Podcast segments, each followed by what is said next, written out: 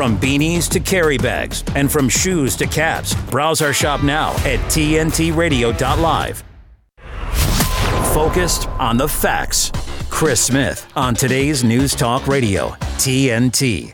G'day, g'day. Welcome to the program and welcome to December fourteenth, Thursday. Already, what is that? Uh, eleven, eleven days until Christmas. Are you ready yet? The decorations have to be up. The get-togethers with friends and neighbours, that's begun, no doubt. And uh, the shops are heaving with people. I keep completely and utterly away from those areas. I get into a shopping centre and start to get a full-body rash. So uh, it's worse at Christmas time. Um, I hope you're enjoying this time of the year nonetheless. Um, and I'm doing it sober this year. And I've got to say, a little bit of clarity goes a long way. In this edition, transgender identity theory gone nuts. I'm going to tell you about the classroom of kids who were failed because they didn't answer a test using the new woke definitions of how men are not really men and how men can actually fall pregnant as well. Is there a single case of that in the world? Well, according to this school quiz, there is. You heard right. Totally and utterly nuts. But if it wasn't for a parent that blew the whistle and told Fox News in Seattle, if that didn't happen, this would continue day by day. This would be part of that school's curriculum. And how many other schools and children are going through the same kind of disinformation? There's your classic definition of disinformation. I'll get a comment on this gender madness today from the creator of Giggle, Sally Grover, who's also a women's rights activist in Australia. We'll also get an update on her watershed court case, Giggle versus Tickle. Um, and what about some of the health authorities around the world right now finally waking up, showing a degree of common sense, warning people that affirming transition for young children is dangerous, that the puberty blockers are more dangerous than what we thought they were, and stop. Um, this is the kind of stuff that should have been going on about three, four years ago, right around the world, but at least it's happening. And we'll talk to Sally about that. My special guest today will have plenty to say about the final resolution coming out of COP twenty-eight in Dubai. They wanted the holy grail of phasing out fossil fuels by a particular date. They didn't get a particular date, and they didn't get the word, word phasing.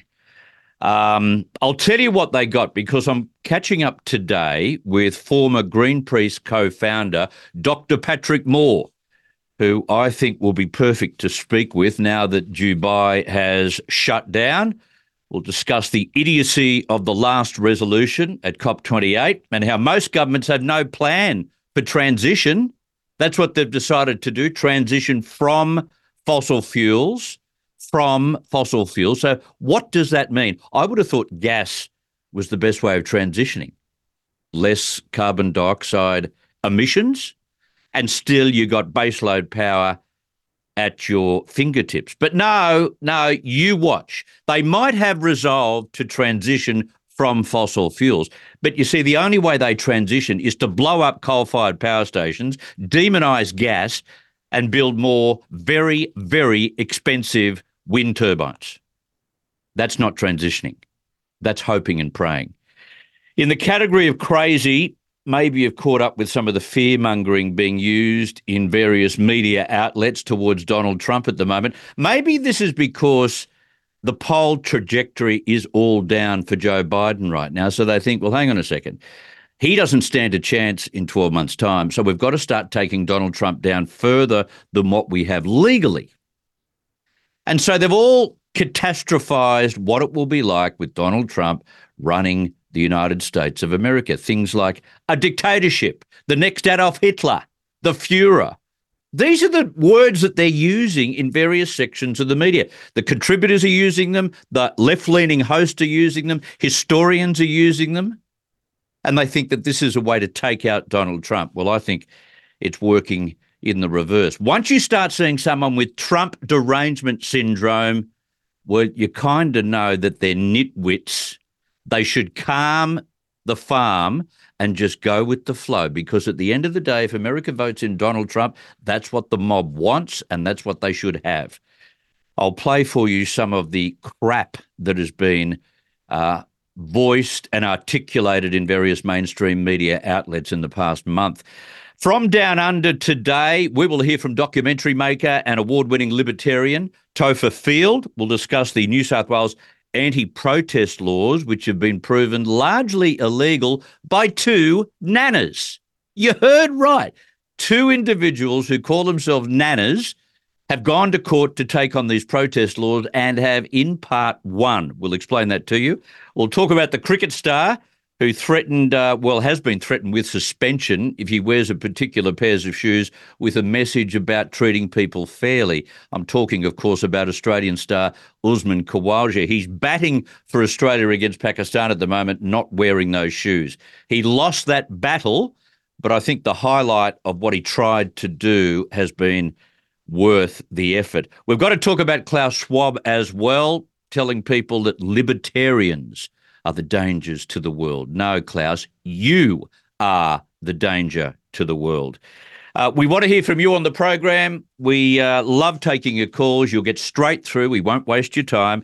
Um, you don't go visual, right? Just in case those who usually use our talkback lines think, well, hang on a minute, I don't want to be seen on the radio. It's only all of us, all the hosts and the contributors that are seen. You won't be seen as a talkback caller. You'll be up on your telephone and we'll have a chat with you.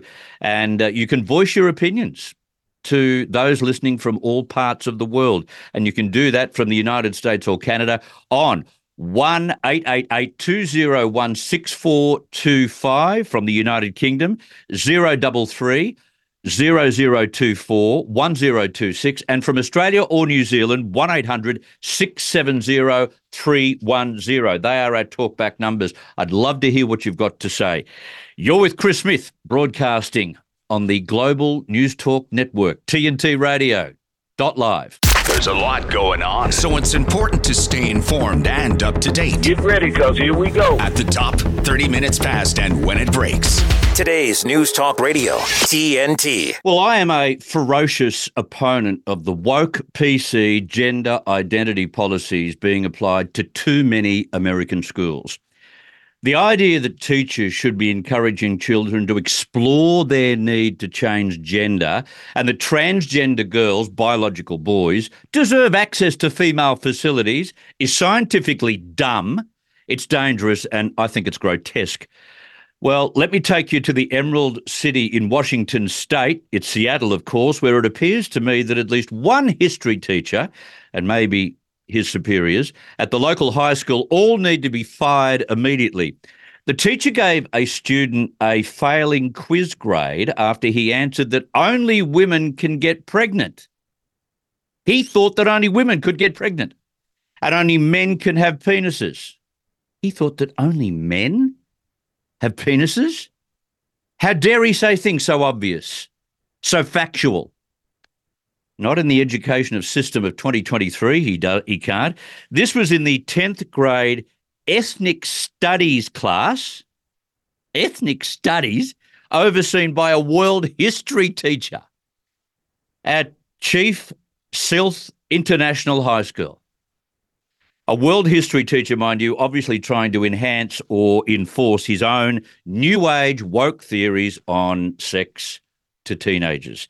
I don't understand why those who shouldn't stick their nose in this stuff always try and do so. According to Fox Digital, the quiz focused on understanding gender versus sex and asked students to answer a series of true or false questions. The difference between gender and sex. Question four of the exam asked students to identify whether the statement "all men have penises" is true or false. The student marked the statement true, which was labelled as incorrect by the teacher.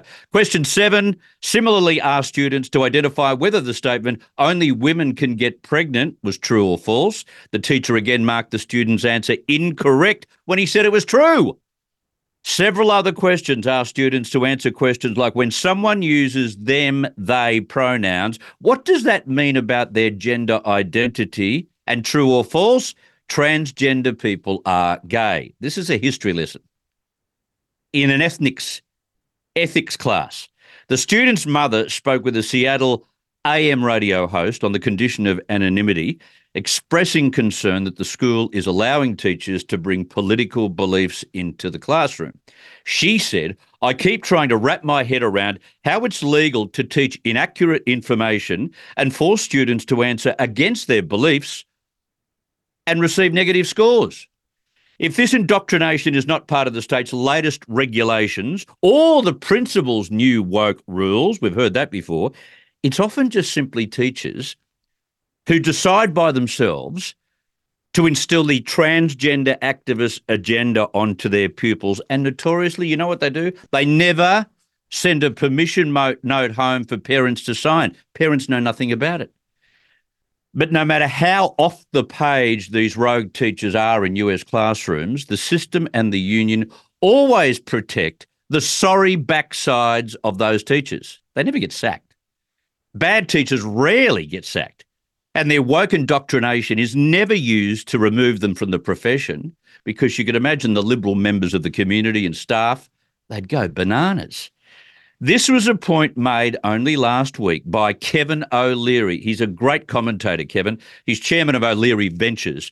He told Fox News that while he spent half his career in the education sector trying to advance reading and math scores, he never saw bad teachers demoted or fired. Why does a union not reward good teachers that advance in terms of metrics that they have to advance in to get into college, which is reading and math scores, and punish the ones that are no good at it? Instead, we form a union for teachers that protects the bad teachers from ever getting fired. It's a cancer in our educational system. That's what I believe. So when I see these narratives and I see people worrying about this stuff and spending money, litigating it sometimes, I say to myself, no, that's not what we should be doing. We should be saying to the unions, sitting down with them, saying, look, we understand the union structure, but we want to change the metrics. If you can't teach a child, we have to be able to fire you and get you out of the system because you're no good at your job. And if you do do a great job, we have to be able to reward you like every other aspect of America. Reward success, diminish failure. Not in the educational system. It is one hundred percent broken. And it's appalling. He is spot on. And there's the crux of your problem.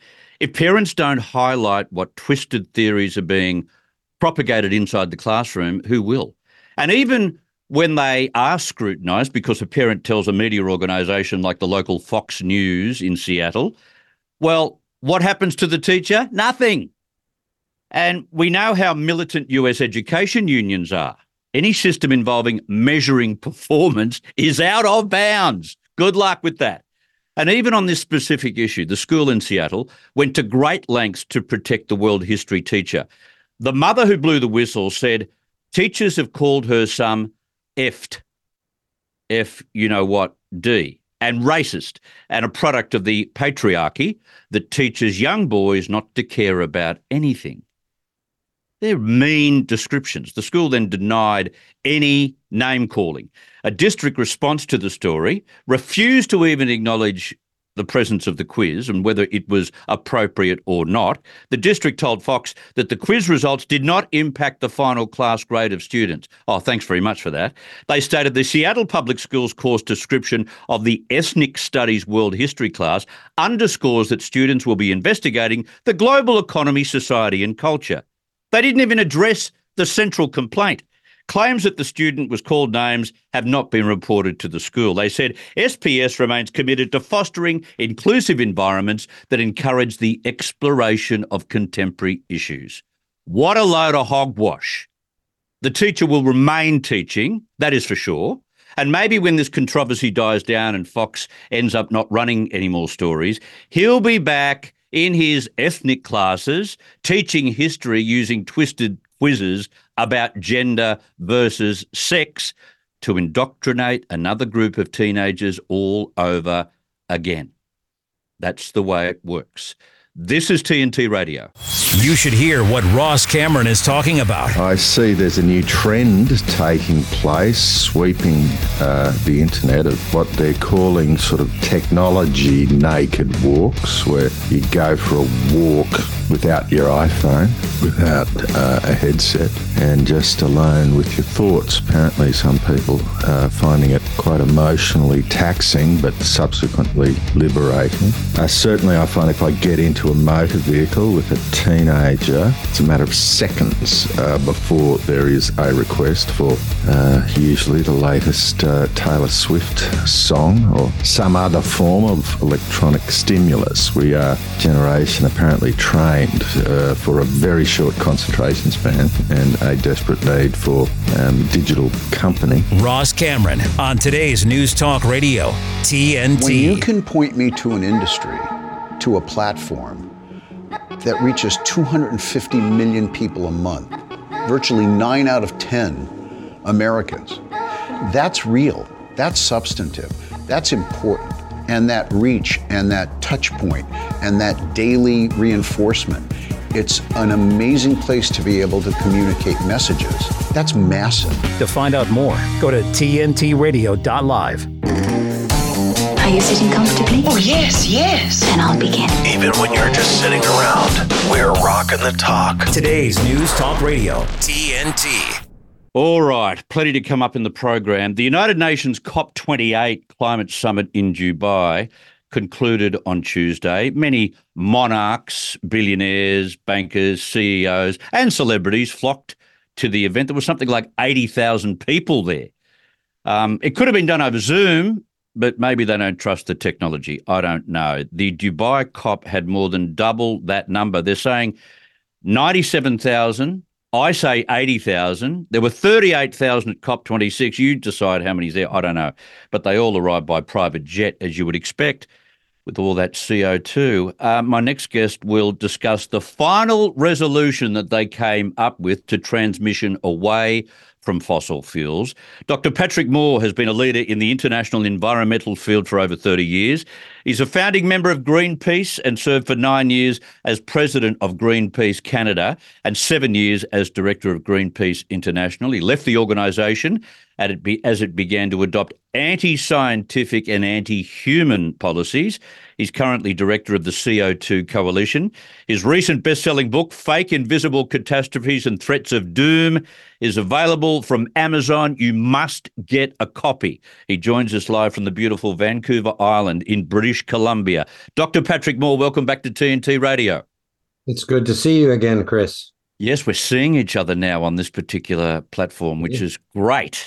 Now, what has this resolution achieved really? Now, they wanted the Holy Grail, which was a phasing out of fossil fuels by a particular date, and the O E C D oil-producing countries would not come to the party. So they've got transition out of fossil fuels with no date. What does that even mean?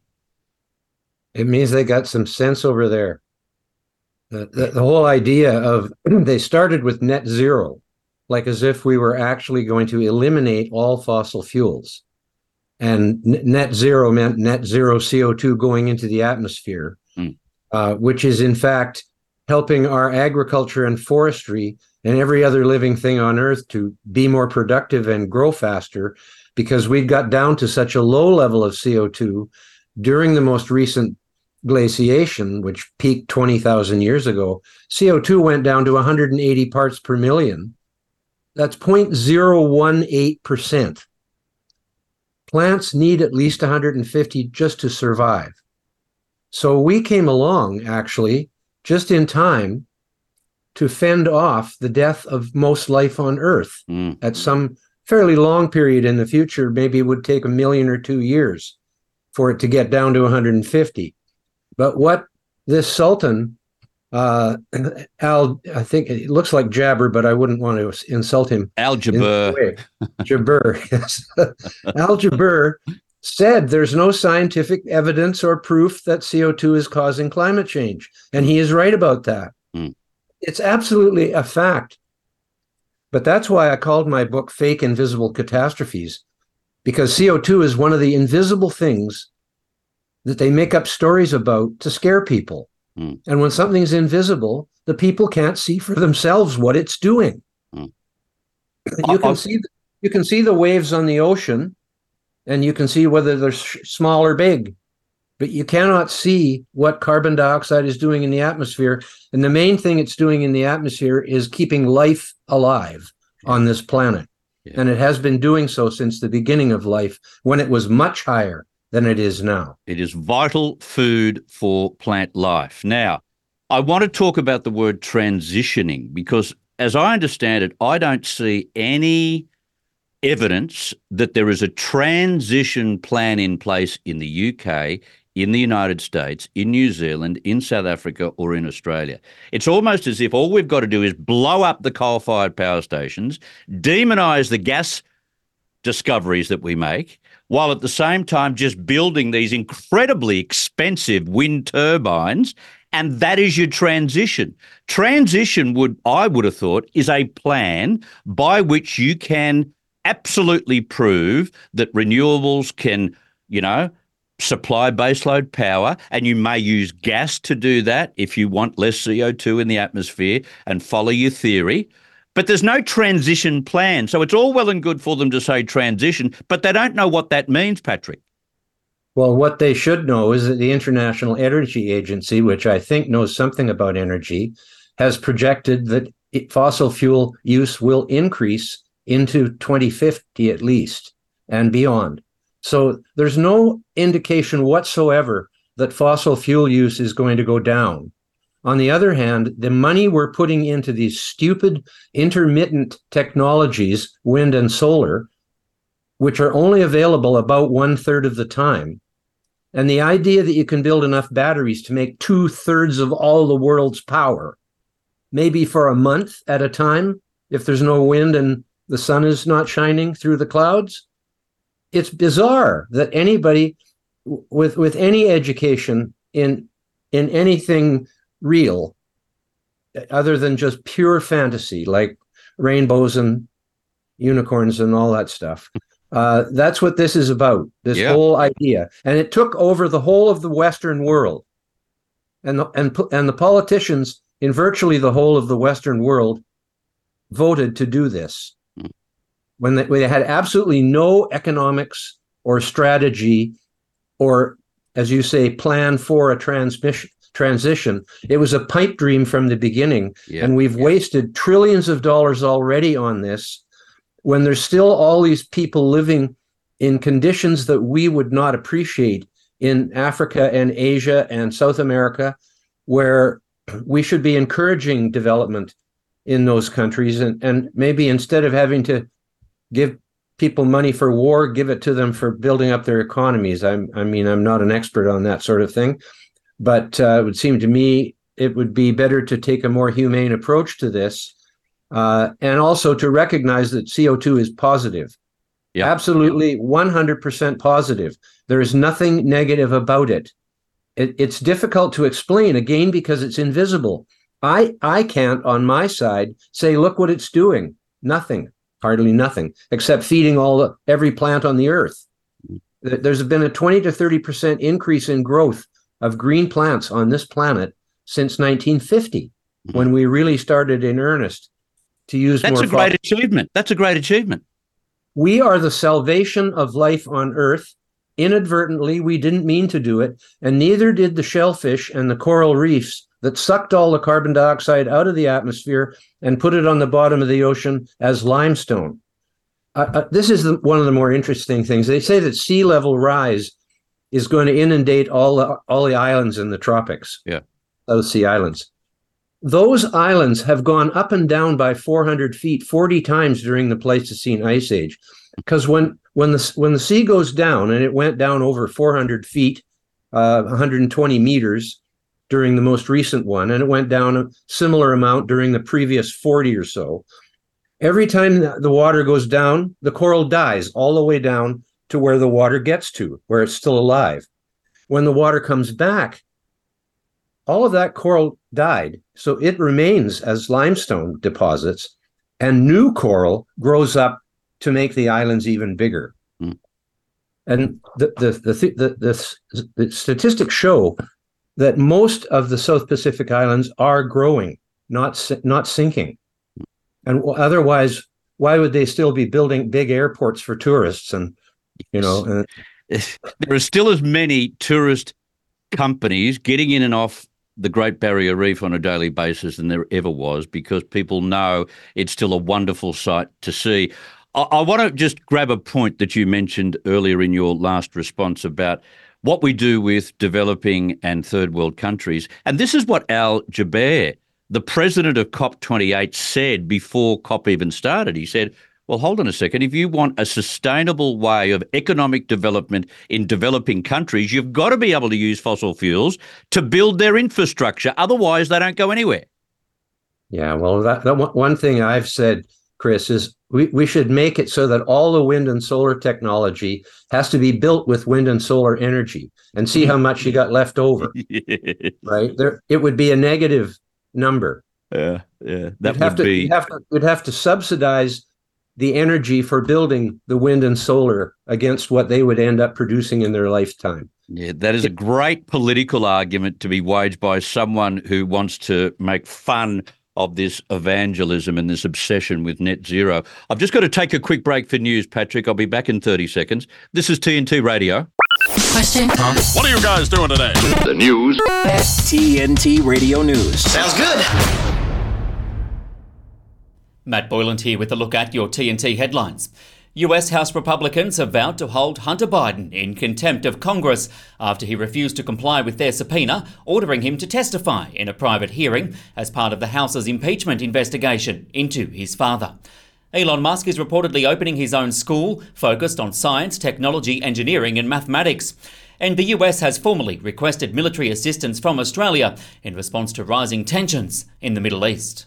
Are you enjoying listening to T N T Radio? Do you think we're doing a good job? Then please let us know. Why not leave us a like or a positive review or comment on Facebook, Gab or Getter? Help us get the word out as we cover the biggest topics of our time on today's News Talk, T N T Radio. Okay, I've got Patrick Moore with me now. Patrick, um, one of the things that they did resolve in the early part of COP twenty-eight was to triple renewable production. Uh, there were twenty-two other countries who agreed on tripling nuclear, and we can understand the merit in that because we do uh, desire baseload power, and if you don't want C O two, nuclear and the new technology seems to fit the bill.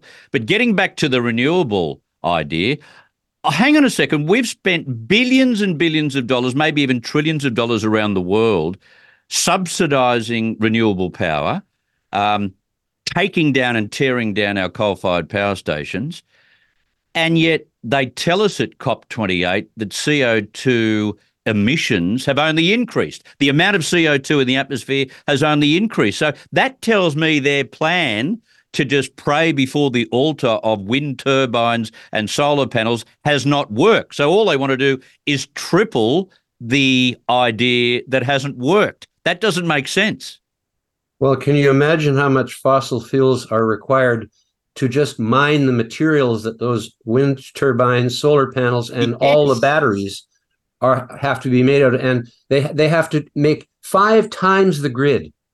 Now, those grids are all those pylons, they're made of steel, and all the wires that are running from them, and all the facilities and stations and everything. It, it's just a nightmare to even think that it would work. It, it, it, it, do, it does not work no matter what we do. What we have to do is focus on nuclear if we want to reduce fossil fuels. Yes. I'm in favor of that. The reason is fossil fuels are a more limited resource than nuclear fuels are. There's enough nuclear fuel in this earth, especially if we go into the fast reactors like Russia is building now, they're the leader in this, which use the spent fuel from the first cycle of the uranium two thirty-five. And you get more fuel than you started with. That's why they're called breeder reactors.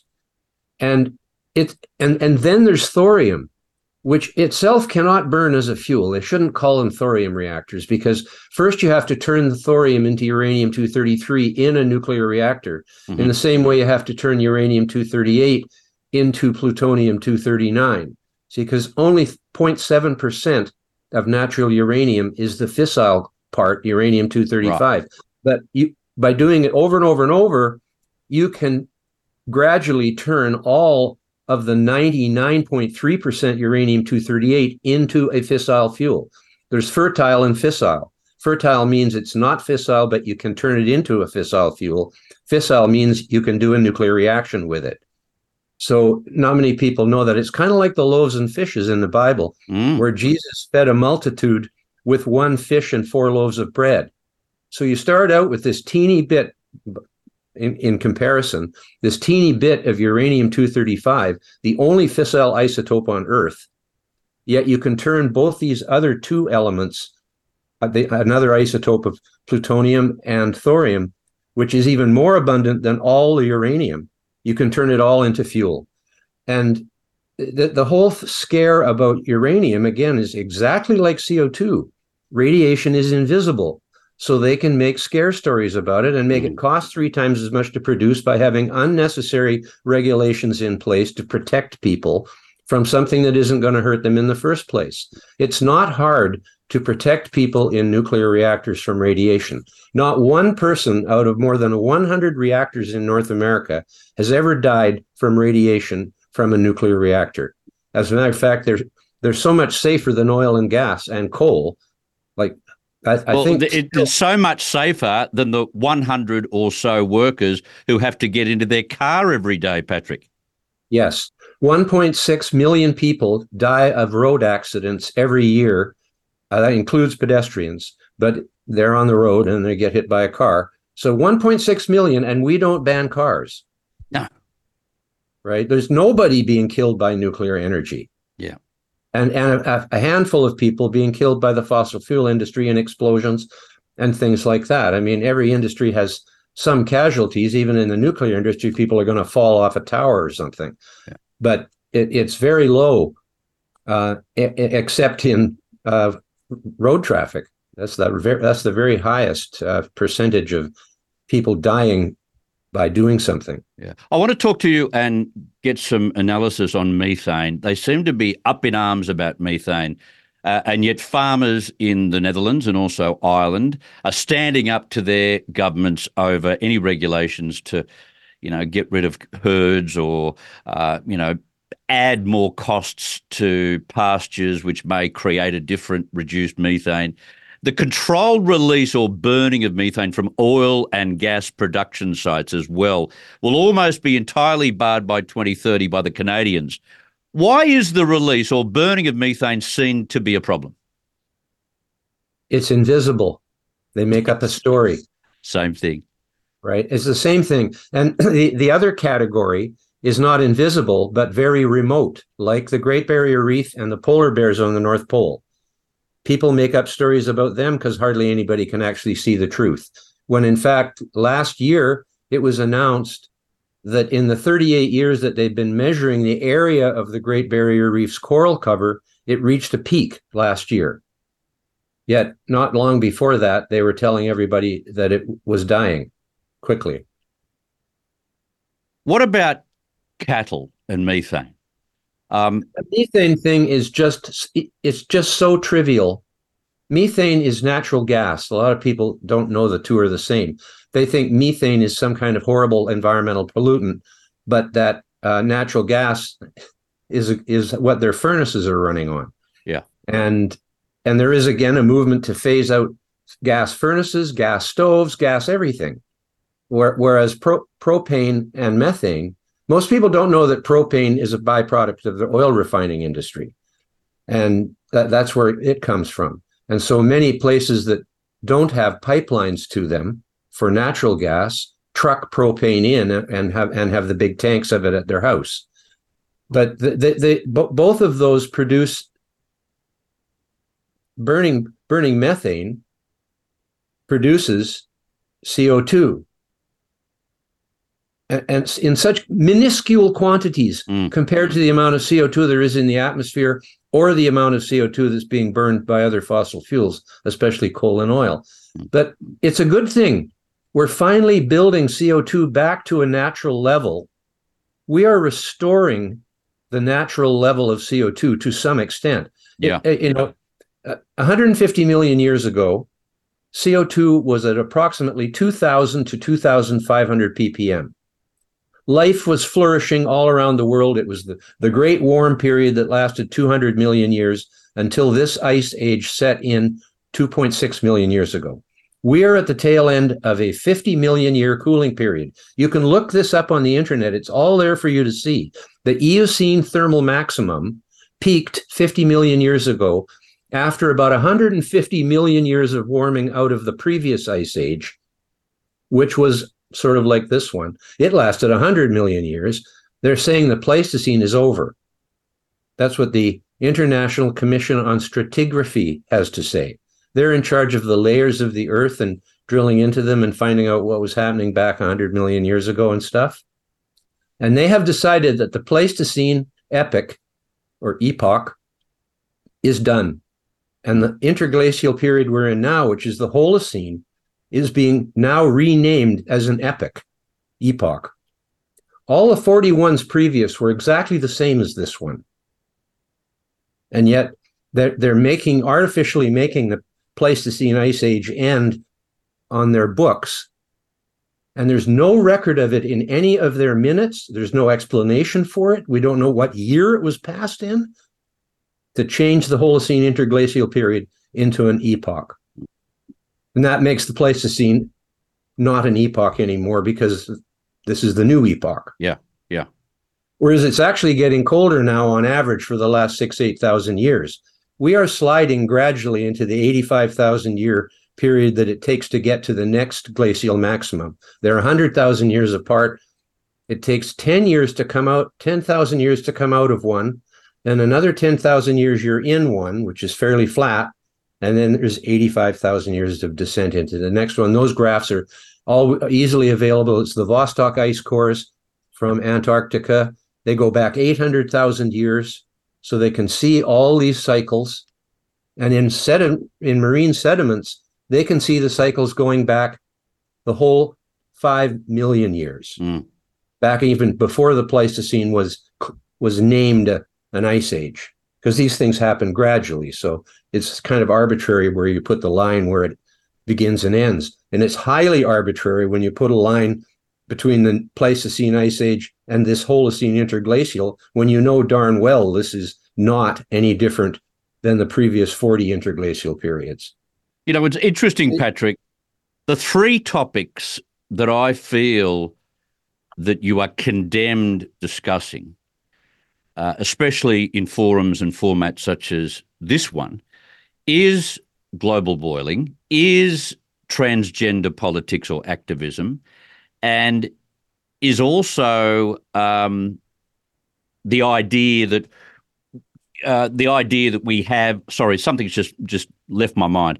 But the third that the third topic is similar. So what I'm trying to say to you is, we talk about these. Oh, COVID. That's what I was trying to say. When we yeah. talk about COVID and we questioned the vaccines, that's also a topic that we are condemned for raising. So given all these three topics, I don't understand why the world reacts that way now. What they should be doing is opening their mind to another view of the narrative to try and find the truth. But all of a sudden, there's only one truth in these three areas. Well, it's, it's, I just say one thing about the transgender issue or the gender in- issue in general. Um, I mean, I guess I don't want to argue with people who want to cut parts of themselves off and whatever they do, um, just as long as they leave me alone. But with with men changing into women, as they say they are doing, and then competing in sports, that I cannot believe that anybody would even consider that that was fair. No. Women didn't get the vote and weren't allowed to own property until one hundred years ago. And even in some countries now, they have they, they are discriminated against terribly. Yeah. And yet here you have a situation where women's sports, especially during the Second World War when women's baseball came into big vogue, uh, this has been a wonderful thing for young girls and women, is to have sports where they don't have to compete with big burly guys mm. and, and where they would lose every time. And so that's, but that's, I'm not going to get any further into that topic because that's a real beauty. That but one. We should be allowed to raise the other side of that issue and say, sorry, sex is binary. Go and ask your local biologist and he or she will tell you. Yeah. Yeah, yeah, and no. Then on to COVID, we can't question vaccines that are made five minutes ago and only passed for experimental purposes. We can't even comment on that. You're seen as some kind of demon. And then on climate change, why is it off limits to discuss this as a pure ideology, not a scientific pursuit? Because it, it is being treated like an ideology by the people who are doing this. First off, they've made up the story. Right, like, and I, I, I won't go into deities too deeply either because it offends everybody if you question their religion. Yeah. But yeah. The truth of the matter is, we we we can't see the gods, right? They are somewhere else apparently that never never show their face except in your dreams maybe. But you know, it, it, it again, it's about invisible. Mm. All of the, the whole of religion is pretty much about invisible. Are we getting through, Patrick? Is the word, uh, uh, do you think Americans in particular are questioning their leaders, dedicating so much money, being so obsessive about renewables and saving the planet? Do you think, do you think people out there are starting to cotton onto the fact that this is a con? Thank goodness it, it looks like it might even be a majority of people, but there's sure a lot of people who buy in to all the other garbage that is spread around. And and when you look you look now at these riots all over the Western world in favor of Hamas. Mm. It, what now how and, and they're fanatical about it. Mm. Like as if Hamas are heroes. Right? That that is to me unconscionable. I don't understand how they can come to that conclusion. And then there's the presidents in the U S, uh, you know, top universities, Harvard and Yale and the other one, who uh, said things that are, un- again, unconscionable uh, about other races and other people and what should be done with them. And it, it's as if the people... And it's got to do with this idea that there's privileged people and, and underprivileged people, and only the underprivileged people should be supported. The, the privileged people are the enemy, and maybe they're privileged because they worked hard.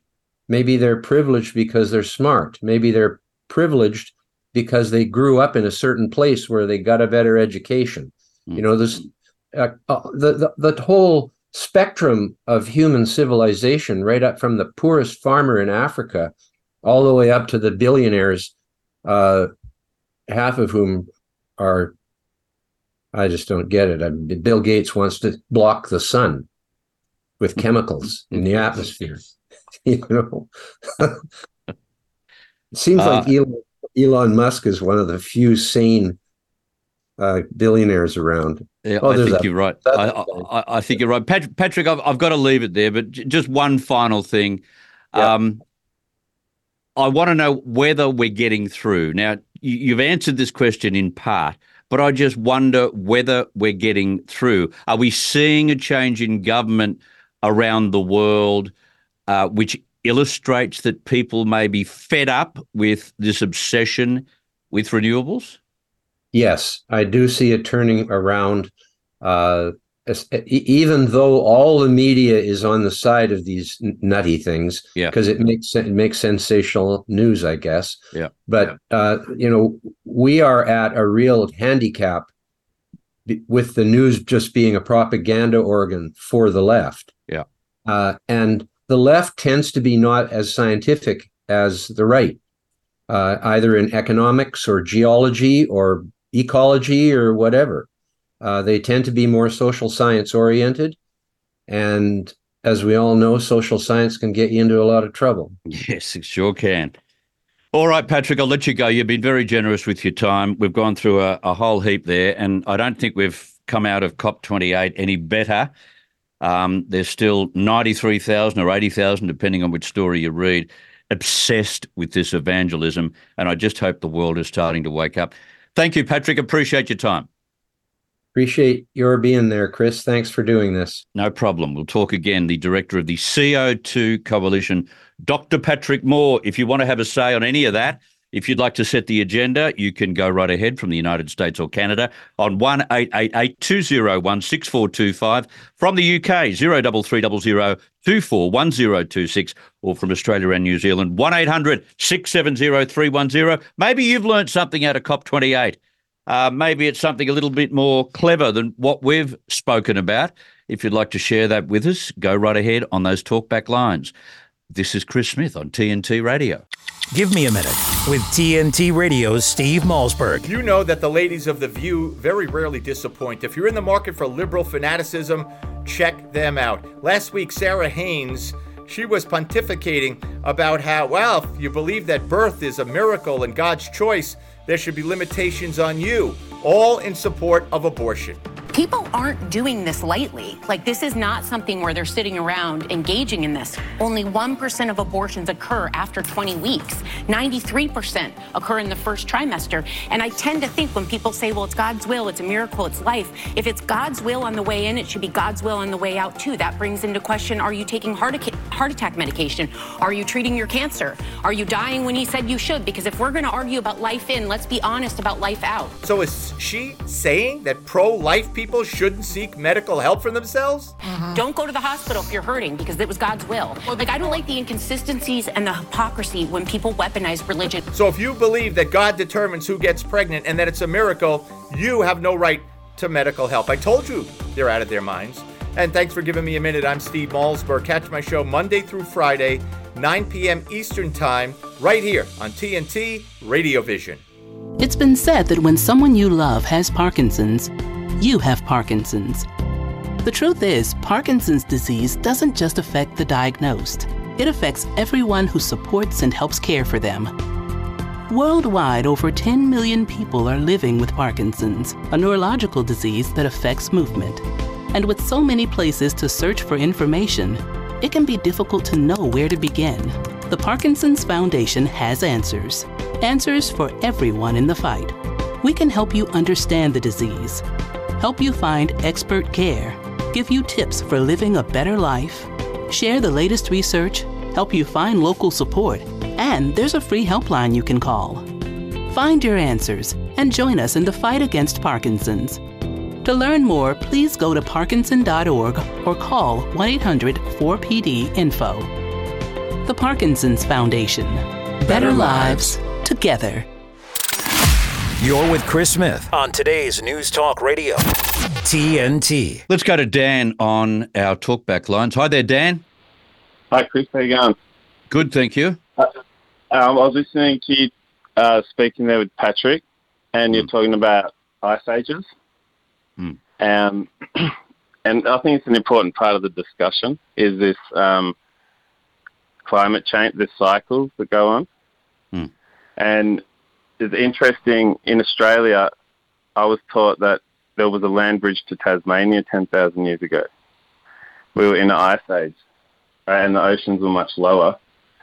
Um, I think the continental shelf was exposed. Australia was bigger. The east coast was bigger, Chris.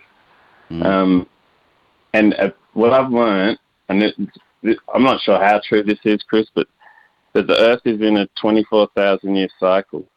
And at one end it's cold and another end it's warm, right? And then it gets cold again and then it gets warm again. Mm. And the, the ancients called it the Great Year, and Plato wrote about it. And there's documentaries on YouTube about it. It's pretty interesting. Um, but so what if it's just naturally getting warmer, okay, um, as part of this cycle? And they're trying to blame carbon dioxide, which is, you know, all life depends on. Every green thing that you see, that's chlorophyll. Every blade of grass, every tree, that's yep. there to absorb carbon dioxide. It's just so crucial. It's just everything. And and they're going after, they're attacking life and trying to hide the truth from the public about this cycle that we're in.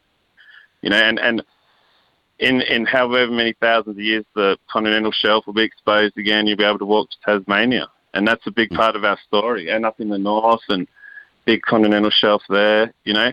It's something our continent goes through, and it's a big cycle, and they just don't want people to know. And instead, but, they're trying to kill. But that's everyone. Because people look at their lifespan as an entity. Um, what we should be looking at is ten thousand year entities. We we tend to say, oh, this year was hotter than last year, so it must be getting warmer. As a matter of fact, if we get two hundred fifty millimetres of rain out of the cyclone that's hovering around the coast of Queensland, they'll say this has got to be because it's climate change, it's getting warmer, and so therefore the natural disasters are getting worse.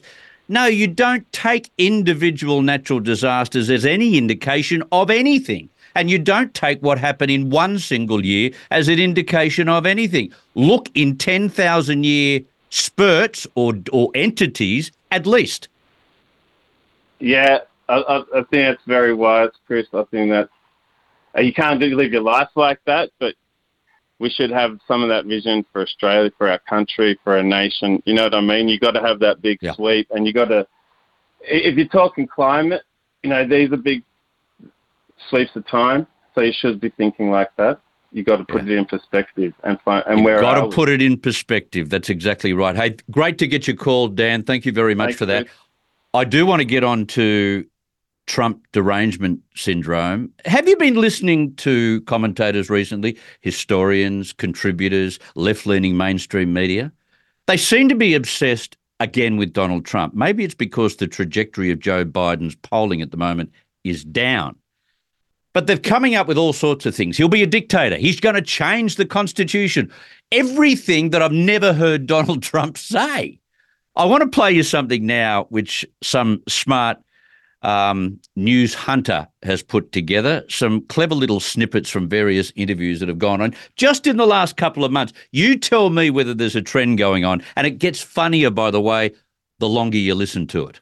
What would a second Donald Trump term look like? Well, he cannot be the next president, um, it, it, because if he is... You can't imagine the things that he's going to do. Mexico, Canada. We can't go to Canada because eventually Canada will become annexed to America. And shoot visitors to the White House. Yeah, that means he can shoot the First Lady. We're going to see violence, the likes of which we didn't even see on January sixth.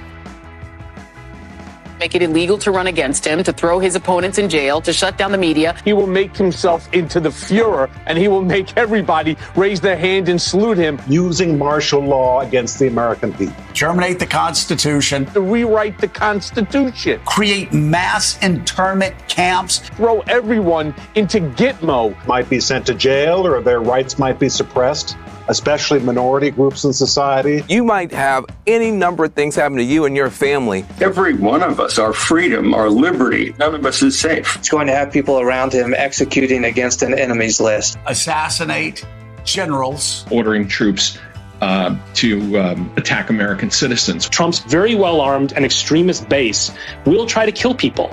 He's going to basically burn the house down. He will unravel the institutions of our democracy. Draw similarities between Mussolini and Hitler. Adolf Hitler and Benito Mussolini. Makes Donald Trump even more dangerous. He wants to take away your vote. Senate and the House are immediately going to be paralyzed. People will begin in their minds to censor themselves. They might say, well, maybe I shouldn't say this. This is the end. Democracy. Yeah. I think that could be the end of our democracy. But democracy is dead if Trump is reelected. Cozy up to Putin that democracy will be at risk. The absolute destruction of the Justice Department as we know it. The Justice Department could be entirely transformed. I am really concerned about that. Every person who was associated with the attempted coup elevated in the administration. If he's reelected, he will curb transgender rights. The end of the rule of law. Arrest political opponents. To persecute, not prosecute, but persecute his enemies. Take a wrecking ball to the rule of law. He's going to make the law. Everyone else will have to follow. A vote for Donald Trump uh, may mean the last election that you ever get to vote in. To go after the independent and free parts of American civic life. He would tear down our institutions. Purge the government of employees. Department by department effort to weaponize the powers of the government. To use the military to quash protests. Ridding the government of all democratic safeguards. Junking American democracy as we have always known it. That he would try to stay in office beyond a second term. That he would never leave office. There's no question. Trump is reelected. He won't leave. Donald Trump will never leave office voluntarily. And what that means is that everybody who wants us to remain a republic has to put every other thing aside and work together urgently right now to stop that from happening. There, that is Trump derangement syndrome right there, folks, right there. This is what happens. They've realised that Joe Biden's going down the gurgler. They don't have a replacement for Biden, so they are really, really wetting their pants. So they've decided, well, we'll leave it up to the judiciary, but will the judiciary get it there in time to stop him becoming president? They're worried about that too. So what they do is just tell people that Adolf Hitler has returned. Like, seriously, there, were no, there was no audio piece there repeated. They were all original audio pieces in the same snippet. There was three minutes of it. That's what's been going on for two months on mainstream media. That's the other way and the newest way they've decided to take him down, to call him a dictator and to come up with the most ludicrous things. And I think the best is you're going to be thrown into an internment camp, or even worse, this will be the last election you'll ever be able to vote in. Give me a break. Um, I got a stack of comments on our chat box. I'll get to those straight after the news. Um, we've got a lot to get to. Sally Grover coming up, women's rights activist. And uh, we'll also talk to Topher Field as well from Melbourne, all coming up. Don't go away. News is next on T N T Radio.